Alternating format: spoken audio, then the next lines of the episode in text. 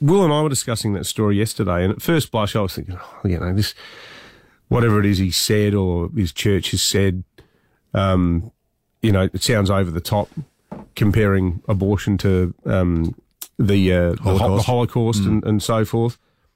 The more I think about it, and I don't say this as a religious person, in fact, I say it as someone who, who voted yes for marriage equality quite happily, and, and who also supports a, a, woman's right to terminate a pregnancy should should she choose.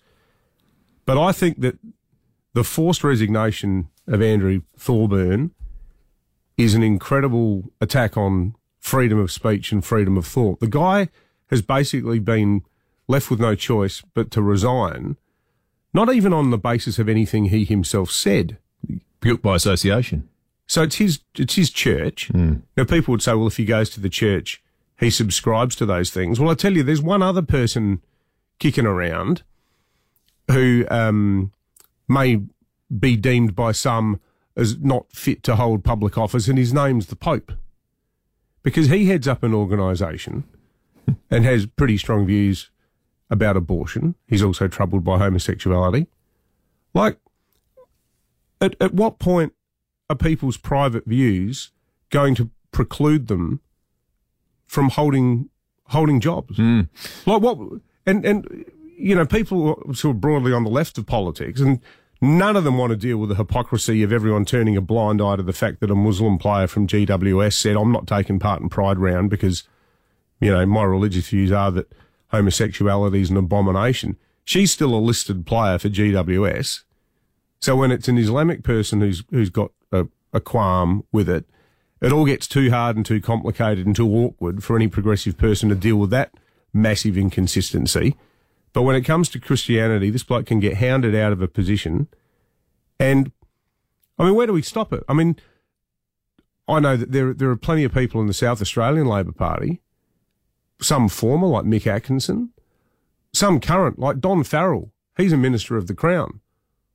I I, I know for a fact from from his own sort of past public statements. Um, I, I, don't think his views would be a world away from someone like Andrew Thorburn or someone like Tom Koutsantonis. Mm. As a Greek Orthodox person, not a supporter of same-sex marriage, but you know, do we get to the point where does is everybody who voted against same-sex marriage should you now have to say when you apply for a job? Well, actually, I voted no. I mean, do, do, people get sacked on the basis that Dan Andrews doesn't like them and they're trending on Twitter? Interested in people's thoughts on this. Eight double two three double o double. You can text us in the Automasters text line. It's the inconsistency that I I struggle with, and I say that having essentially no common views with Andrew Thorburn's church, none whatsoever.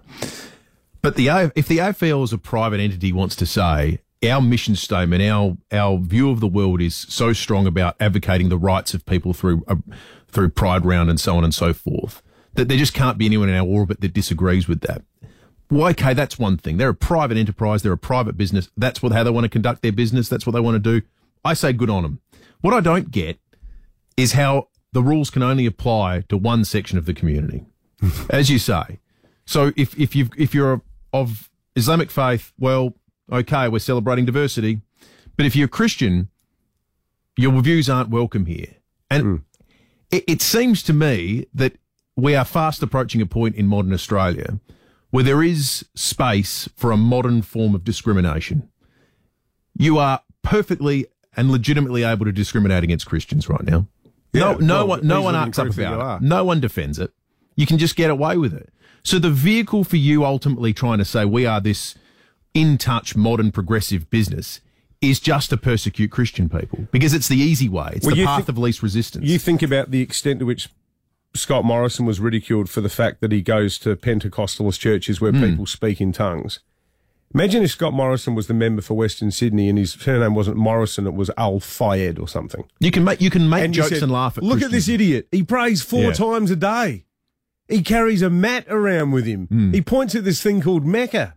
What a weirdo. Mm. No one's having that conversation.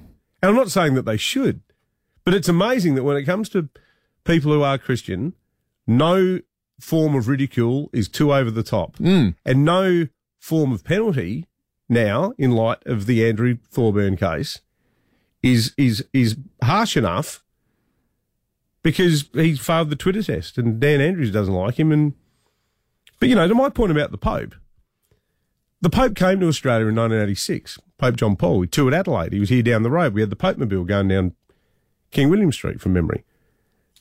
I reckon in, in 2022 there'd be people saying that the pontiff is not a fit and proper person mm. to be granted a visa. I think I don't even think that's controversial to to suggest. I think you get millions of people saying that